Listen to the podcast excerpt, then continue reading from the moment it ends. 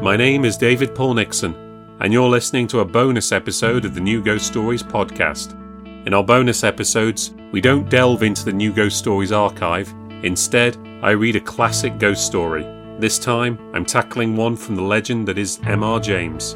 This story is called Number thirteen, and I hope you enjoy it. Among the towns of Jutland, Viborg justly holds a high place. It is the seat of a bishopric. It has a handsome but almost entirely new cathedral, a charming garden, a lake of great beauty, and many storks. Near it is Hald, accounted one of the prettiest things in Denmark, and hard by is Finderup, where Mask Stig murdered King Eric Clipping on Saint Cecilia's Day in the year twelve eighty-six. Fifty-six blows of square-headed iron maces were traced on Eric's skull when his tomb was opened in the seventeenth century. But I'm not writing a guidebook. There are good hotels in Viborg. Priestlers and the Phoenix are all that can be desired. But my cousin, whose experiences I have to tell you now, went to the Golden Lion the first time that he visited Viborg. He has not been there since, and the following pages will perhaps explain the reason of his abstention. The Golden Lion is one of the very few houses in the town that were not destroyed in the Great Fire of seventeen twenty-six, which practically demolished the cathedral, the Sagfører, the Rådhus, and so much else that was old and interesting. It is a great brick house, that is, the front is of brick, with Corbie steps on the gables and a text over the door, but the courtyard into which the omnibus drives is of black and white wood and plaster. The sun was declining in the heavens when my cousin walked up to the door, and the light smote full upon the imposing facade of the house. He was delighted with the old-fashioned aspect of the place, and promised himself a thoroughly satisfactory and amusing stay in an inn so typical of old Jutland. It was not business, in the ordinary sense of the word, that had brought Mister Anderson to Viborg. He was engaged upon some researches into the church history of Denmark, and it had come to his knowledge that in the Rigsarkiv of Viborg were papers, saved from the fire, relating to the last days of Roman Catholicism in the country. He proposed, therefore, to spend a considerable time, perhaps as much as a fortnight or three weeks, in examining and copying these, and he hoped that the Golden Lion would be able to give him a room of sufficient size to serve alike as a bedroom and a study. His wishes were explained to the landlord, and, after a certain amount of thought, the latter suggested that perhaps it might be the best way for the gentleman to look at one or two of the larger rooms and pick one for himself. It seemed a good idea. The top floor was soon rejected as entailing too much getting upstairs after the day's work. The second floor contained no room of exactly the dimensions required. But on the first floor, there was a choice of two or three rooms which would, so far as size went, suit admirably.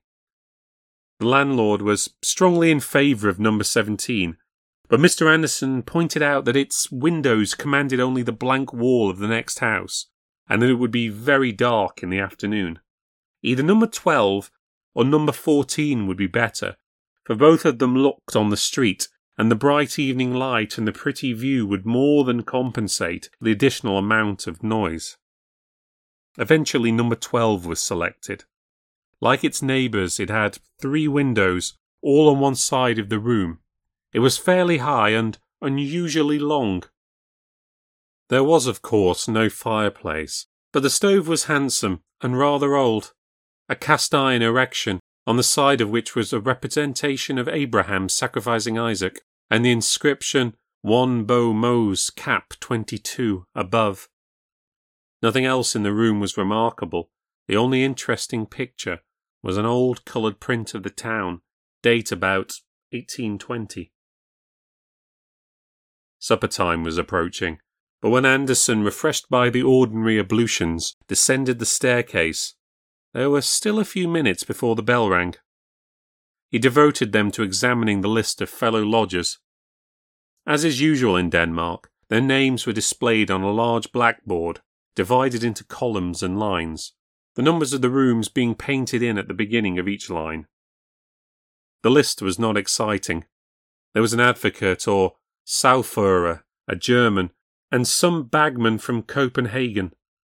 The one and only point which suggested any food for thought was the absence of any number thirteen from the tail of the rooms. And even this was a thing which Anderson had already noticed half a dozen times in his experience of Danish hotels. He could not help wondering whether the objection to that particular number, common as it is, was so widespread and so strong as to make it difficult to let a room so ticketed, and he resolved to ask the landlord if he and his colleagues in the profession had actually met with many clients who refused to be accommodated in the thirteenth room. He had nothing to tell me. I am giving the story as I heard it from him about what passed at supper and the evening, which was spent in unpacking and arranging his clothes, books, and papers, and was not more eventful. Towards eleven o'clock, he resolved to go to bed, but with him, as with a good many other people nowadays, an almost necessary preliminary to bed, if he meant to sleep, was the reading of a few pages of print. And he now remembered that the particular book which he had been reading in the train, and which alone would satisfy him at that present moment, was in the pocket of his greatcoat, then hanging on a peg outside the dining room. To run down and secure it was the work of a moment, and as the passages were by no means dark, it was not difficult for him to find his way back to his own door. So at least he thought. But when he arrived there and turned the handle, the door entirely refused to open, and he caught the sound of a hasty movement towards it from within. He had tried the wrong door, of course. Was his own room to the right or to the left? He glanced at the number. It was thirteen. His room would be on the left, and so it was.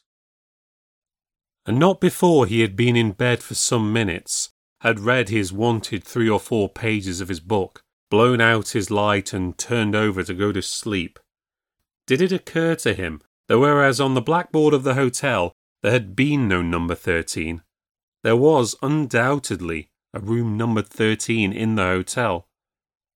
He felt rather sorry he had not chosen it for his own.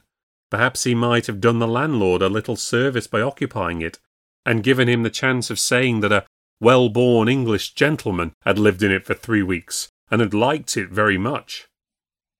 But probably it was used as a servant's room or something of the kind. After all, it was most likely not so large or good a room as his own.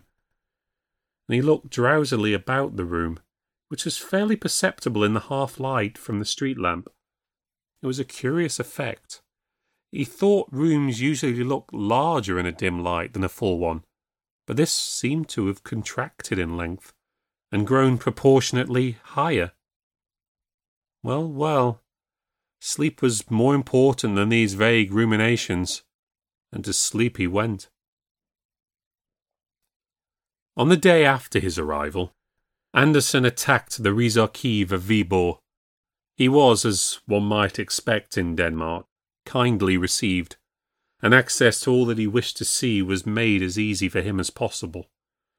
The documents laid before him were far more numerous and more interesting than he had at all anticipated. Besides official papers, there was a large bundle of correspondence relating to Bishop Jørgen Friis, the last Roman Catholic who held the see, and in these there cropped up many amusing and what are called intimate details of private life and individual character. There was much talk of a house owned by the bishop, but not inhabited by him in the town. Its tenant was apparently somewhat of a scandal and a stumbling block to the reforming party.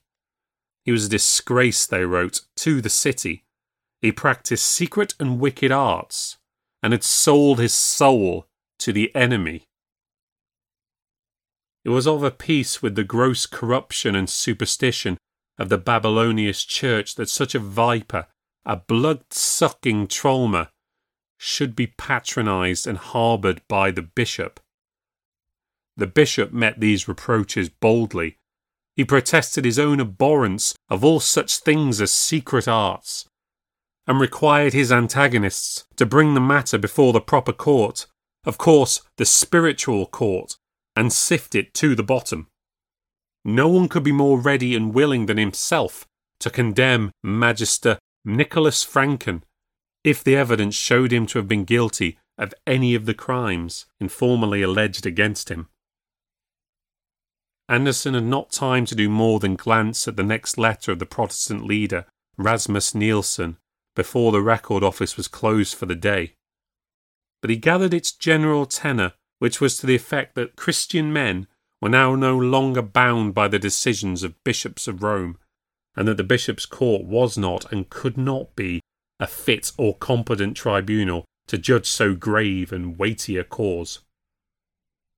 On leaving the office, Mister Anderson was accompanied by the old gentleman who presided over it, and as they walked, the conversation very naturally turned to the papers of which I have just been speaking.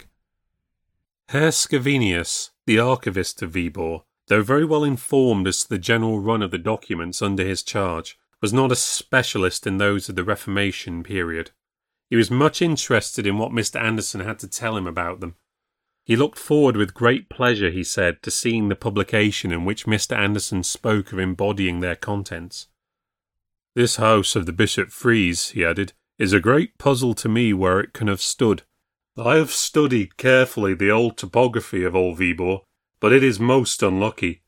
Of the old terrier of the Bishop's property, which was made in fifteen sixty, and of which we have the greater part of the archy, just the piece which had the list of the town property is missing. Never mind, perhaps I shall some day succeed to find him." After taking some exercise, Anderson went back to the Golden Lion, his supper, his game of patience, and his bed. On the way to his room, it occurred to him that he had forgotten to talk to the landlord about the omission of the number thirteen from the hotel board, and also that he might as well make sure that number thirteen did actually exist before he made any reference to the matter. The decision was not difficult to arrive at. There was the door, with its number as plain as could be, and work of some kind was evidently going on inside it, for as he neared the door, he could hear footsteps and voices, or a voice, within. During the few seconds in which he halted to make sure of the number, the footsteps ceased, seemingly very near the door, and he was a little startled at hearing a quick, hissing breath, as of a person in strong excitement. He went on to his own small room, and again he was surprised to find how much smaller it seemed now than it had when he had selected it. Was a slight disappointment, but only slight. If he found it really not large enough, he could very easily shift to another. In the meantime, he wanted something. As far as I remember, it was a pocket handkerchief out of his portmanteau, which had been placed by the porter on a very inadequate trestle or stool against the wall at the furthest end of the room from his bed. Here was a very curious thing. The portmanteau was not to be seen. It had been moved by officious servants. Doubtless the contents had been put in the wardrobe. No, none of them were there. This was vexatious. The idea of a theft he dismissed at once. Such things rarely happen in Denmark. But some piece of stupidity had certainly been performed, which is not so uncommon, and the stoopee must be severely spoken to. Whatever it was that he wanted, it was not so necessary to his comfort that he could not wait till the morning for it, and he therefore settled not to ring the bell and disturb the servants. He went to the window, the right-hand window it was, and looked out on the quiet street. There was a tall building opposite, with large spaces of dead wall, no passers-by, a dark night, and very little to be seen of any kind. The light was behind him, and he could see his own shadow clearly cast on the wall opposite. Also the shadow of the bearded man in number eleven on the left, who passed to and fro in shirt sleeves once or twice, and was seen first brushing his hair and later on in a nightgown. Also, the shadow of the occupant of number thirteen on the right. This might be more interesting. Number thirteen was, like himself, leaning on his elbows on the windowsill, looking out into the street. He seemed to be a tall, thin man. Was it by any chance a woman? At least it was someone who covered his or her head with some kind of drapery before going to bed, and he thought must be possessed of a red lampshade, and the lamp must be flickering very much. There was a distinct playing up and down of a dull red light on the opposite wall. He craned out a little to see if he could make any more of the figure, but beyond a fold of some light, perhaps white, material on the windowsill, he could see nothing. Now came a distant step in the street, and its approach seemed to recall number thirteen to a sense of his exposed position, for very swiftly and very suddenly he swept aside from the window, and his red light went out. Anderson, who had been smoking a cigarette, laid the end of it on the windowsill and went to bed. Next morning he was woke by the stoopie with hot water. He roused himself, and after thinking out the correct Danish words, said as distinctly as he could, "You must not move my portmanteau. Where is it?" As is not uncommon, the maid laughed and went away without making any distinct answer. Anderson remained irritated, sat up in bed, intending to call her back, but he remained sitting up, staring straight in front of him. There was his portmanteau, on its trestle, exactly where he had seen the porter put it when he arrived. This was a rude shock for a man who prided himself on his accuracy of observation.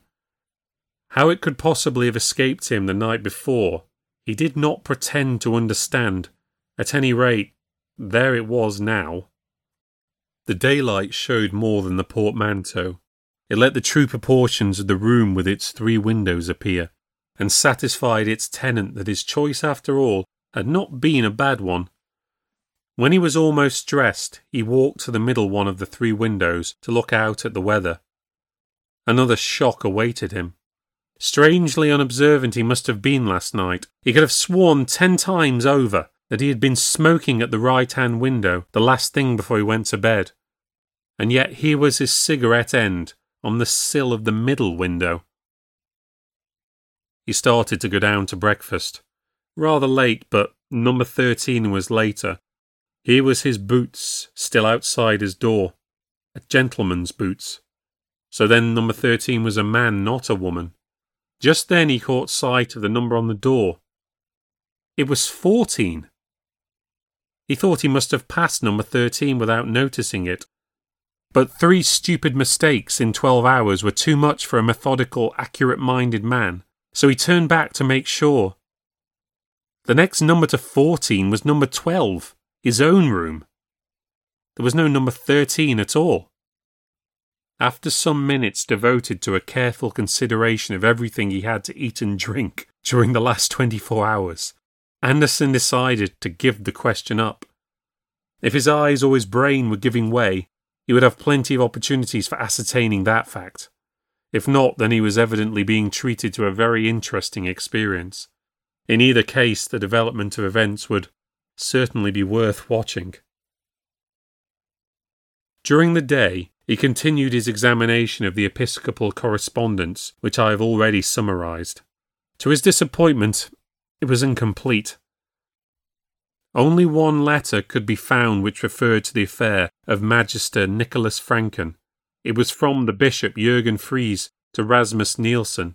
He said, "Although we are not in the least degree inclined to assent to your judgment concerning our court, and shall be prepared if need be to withstand you to the utmost in that behalf, yet forasmuch as our trust and well-beloved Magister Nicholas Franken, against whom you have dared to allege certain false and malicious charges, hath been suddenly removed from among us, it is apparent that the question for this term falls.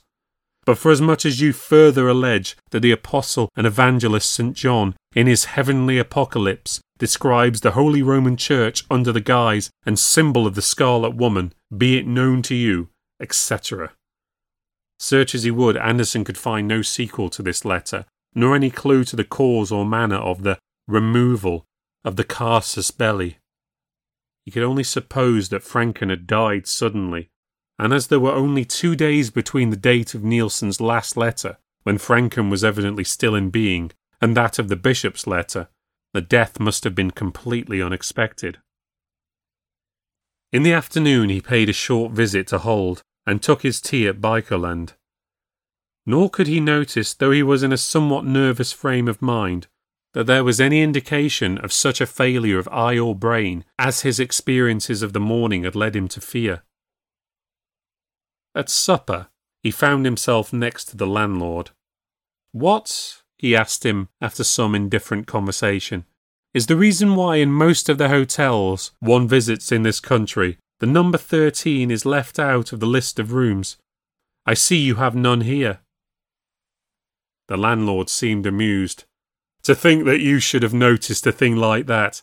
I've thought about it once or twice myself, to tell the truth.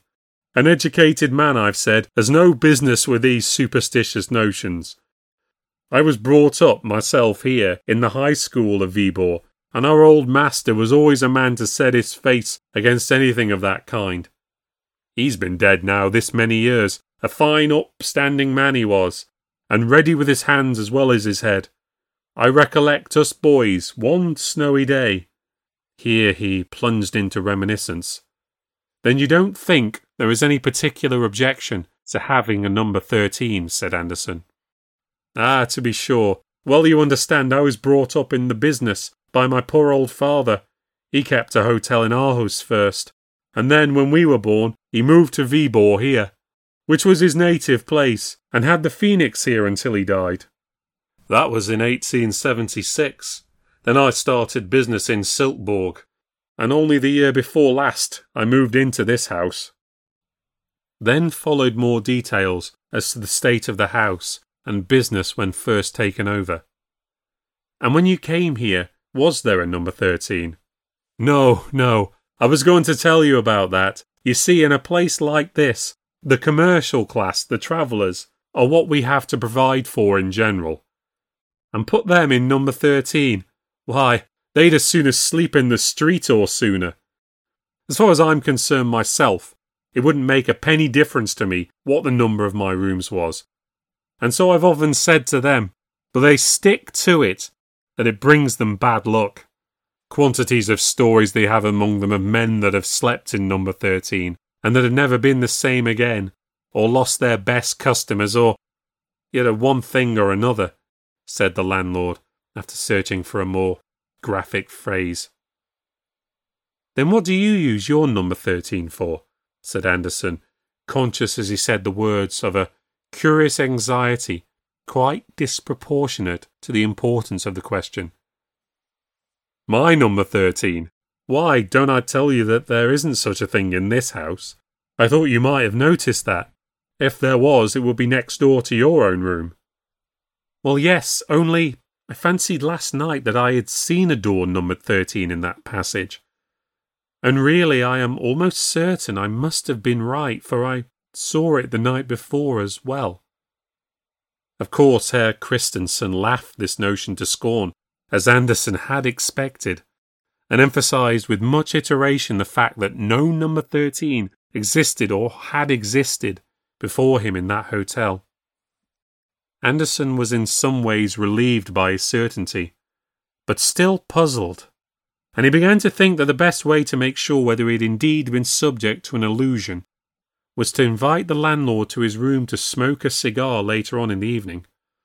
Some photographs of English towns which he had with him formed a sufficiently good excuse.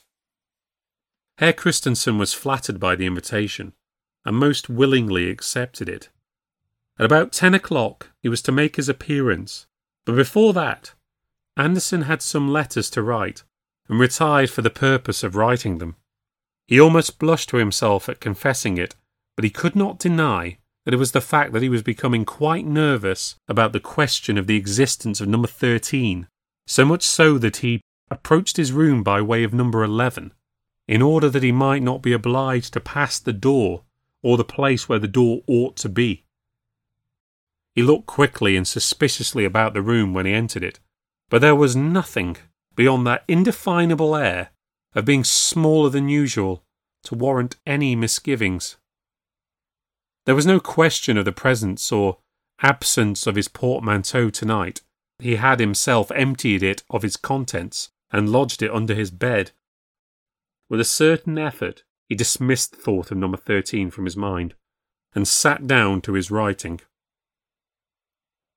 His neighbours were quiet enough.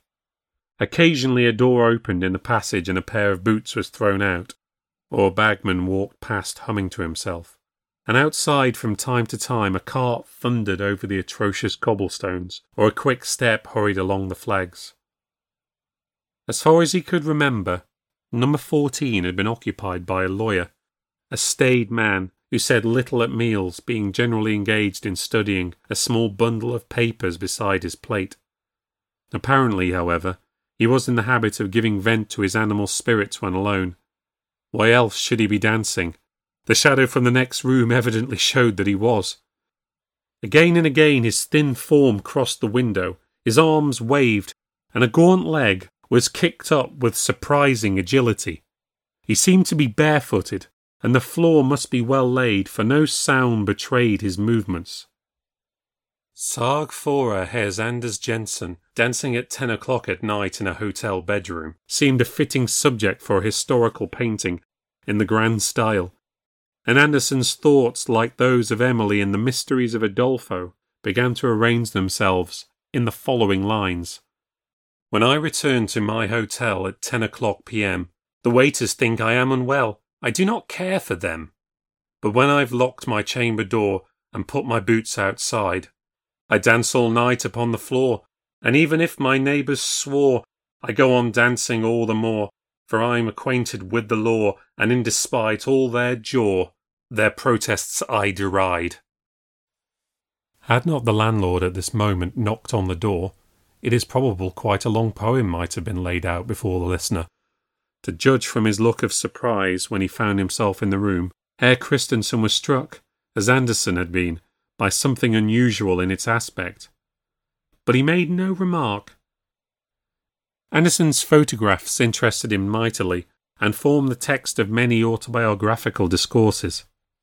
Nor is it quite clear how the conversation could have been diverted into the desired channel of number thirteen, had not the lawyer at this moment began to sing, and to sing in a manner which could leave no doubt in anyone's mind that he was either exceedingly drunk or raving mad. It was a high, thin voice that they heard, and it seemed dry, as if from long disuse. Of words or tune there was no question. It went sailing up to a surprising height, and was carried down with a despairing moan, as of a winter wind in a hollow chimney, or an organ whose wind fails suddenly. It was a really horrible sound, and Anderson felt that if he had been alone he must have fled for refuge in society to some neighbour bagman's room. The landlord sat open-mouthed. "I don't understand it," he said at last, wiping his forehead. "It is dreadful. I've heard it once before, but I made sure it was a cat." "Is he mad?" said Anderson. "He must be, and what a sad thing. Such a good customer too, and so successful in his business, by what I hear, and a young family to bring up." Just then came an impatient knock at the door, and the knocker entered without waiting to be asked. It was the lawyer, in a déshabillé, and very rough-haired, and very angry he looked. "I beg pardon, sir, but I should be much obliged if you would kindly desist—" Here he stopped, for it was evident that neither of the persons before him was responsible for the disturbance, and after a moment's lull it swelled forth again more wildly than before. "But what in the name of heaven does it mean?" broke out the lawyer. "Where is it? Who is it? Am I going out of my mind?" "Surely, Herr Jensen, it comes from your room next door. Isn't there a cat or something stuck in the chimney?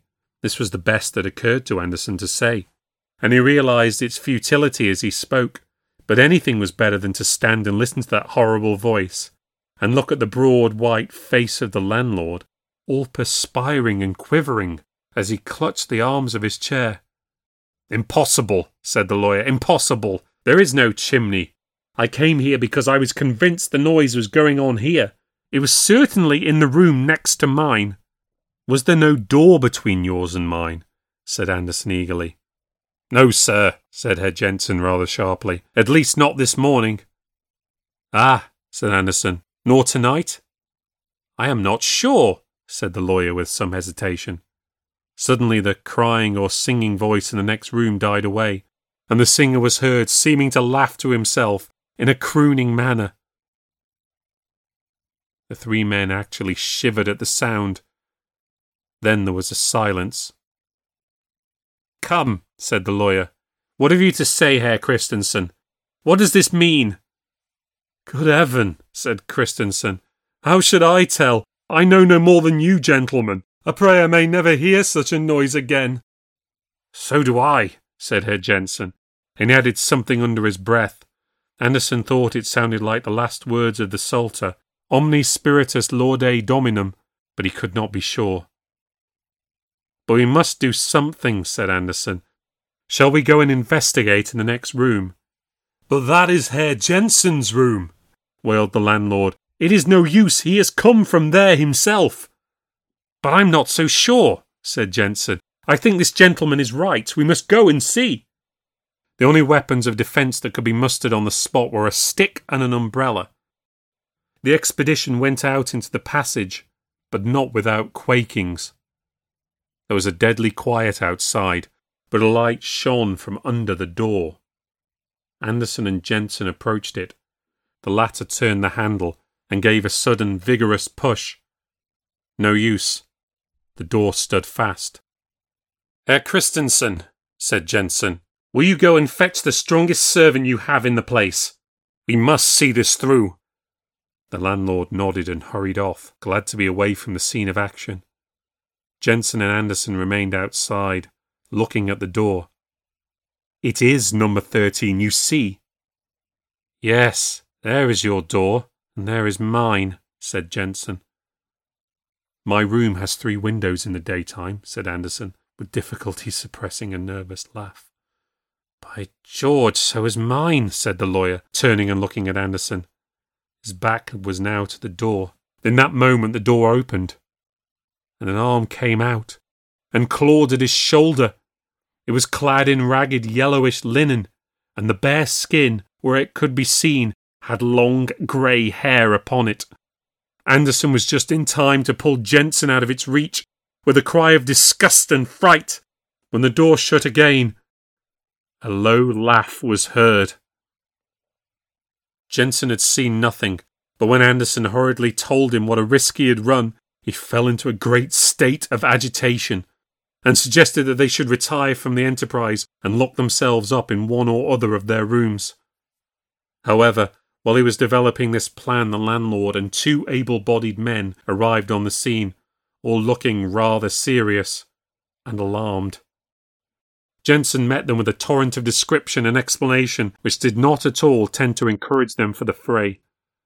The men dropped the crowbars they brought and said flatly that they were not going to risk their throats in that devil's den. The landlord was miserably nervous and decided, conscious that if the danger were faced, his hotel was ruined, and very loath he was to face it himself. Luckily, Anderson hit upon a way of rallying the demoralised force. "Is this," he said, "the Danish courage I have heard so much of? It isn't a German in there, and if it was, we are five to one." The two servants and Jensen were stung by this, and made a dash at the door. "Stop!" said Anderson. "Don't lose your heads. You stay out here with the light, landlord, and one of you two men break the door, and don't go in when it gives way." The men nodded, and the younger stepped forward, raised his crowbar, and dealt a tremendous blow on the upper panel. The result was not in the least what any of them anticipated. There was no cracking or rendering of wood, only a dull sound, as if the solid wall had been struck. The man dropped his tool with a shout and began rubbing his elbow. His cry drew their eyes upon him for a moment, then Anderson looked at the door again. It was gone. The plaster wall of the passage stared him in the face, with a considerable gash in it where the crowbar had struck it. Number thirteen had passed out of existence.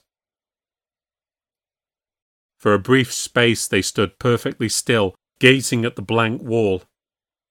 An early cock in the yard beneath was heard to crow, and as Anderson glanced in the direction of the sound, he saw through the window at the end of the long passage that the eastern sky was paling to the dawn.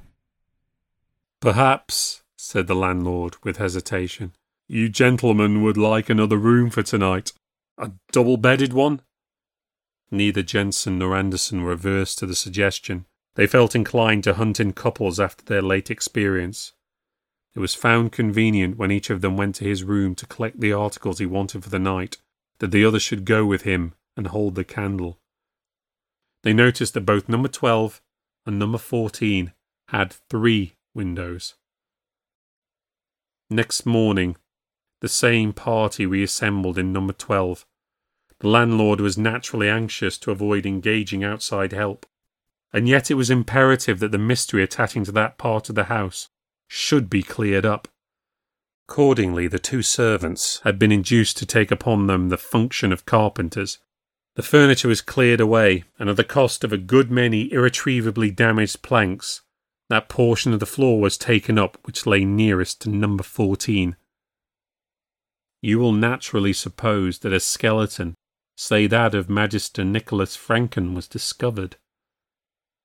That was not so. What they did find lying between the beams which supported the floor was a small copper box. In it was a neatly folded vellum document with about twenty lines of writing. Both Anderson and Jensen, who proved to be something of a paleographer, were much excited by this discovery, which promised to afford the key to these extraordinary phenomena. I possess a copy of an astrological work which I have never read. It has, by way of a frontispiece, a woodcut by Hans Sebald Bayham, representing a number of sages seated around a table.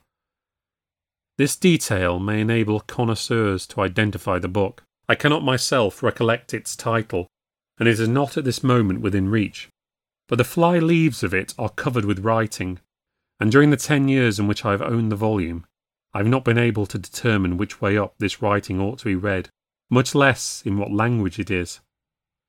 Not dissimilar was the position of Anderson and Jensen after the protracted examination to which they submitted the document in the copper box. After two days' contemplation of it, Jensen, who was the bolder spirit of the two, hazarded the conjecture that the language was either Latin or Old Danish. Anderson ventured upon no surmises, and was very willing to surrender the box and the parchment to the Historical Society of Viborg to be placed in their museum. I had the whole story from him a few months later, as we sat in a wood near Uppsala after a visit to the library there, where we, or rather I, had laughed over the contract by which Daniel Salvenius, in later life Professor of Hebrew at Königsberg, sold himself to Satan. Anderson was not really amused. "Young idiot," he said, meaning Salvenius, who was only an undergraduate when he committed that indiscretion. "How did he know what company he was courting?" And when I suggested the usual considerations, he only grunted. That same afternoon he told me what you have heard, but he refused to draw any inferences from it, and to assent to any that I drew for him.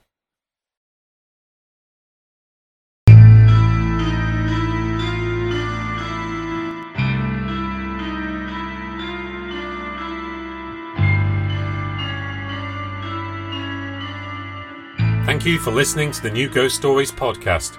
If you've enjoyed the podcast, please give it a like or leave a review on any platform and subscribe to hear future releases. And if you want to support the podcast, please consider becoming a patron at patreon.com slash new ghost stories. The podcast is written and produced by me, David Paul Nixon. To hear all the latest from me, sign up to my Substack at david paul nixon dot substack dot com. You can also follow me on Twitter and Instagram at New Ghost Stories and learn more at new ghost stories dot com. Happy twenty twenty-two. We'll be back in February with a new episode.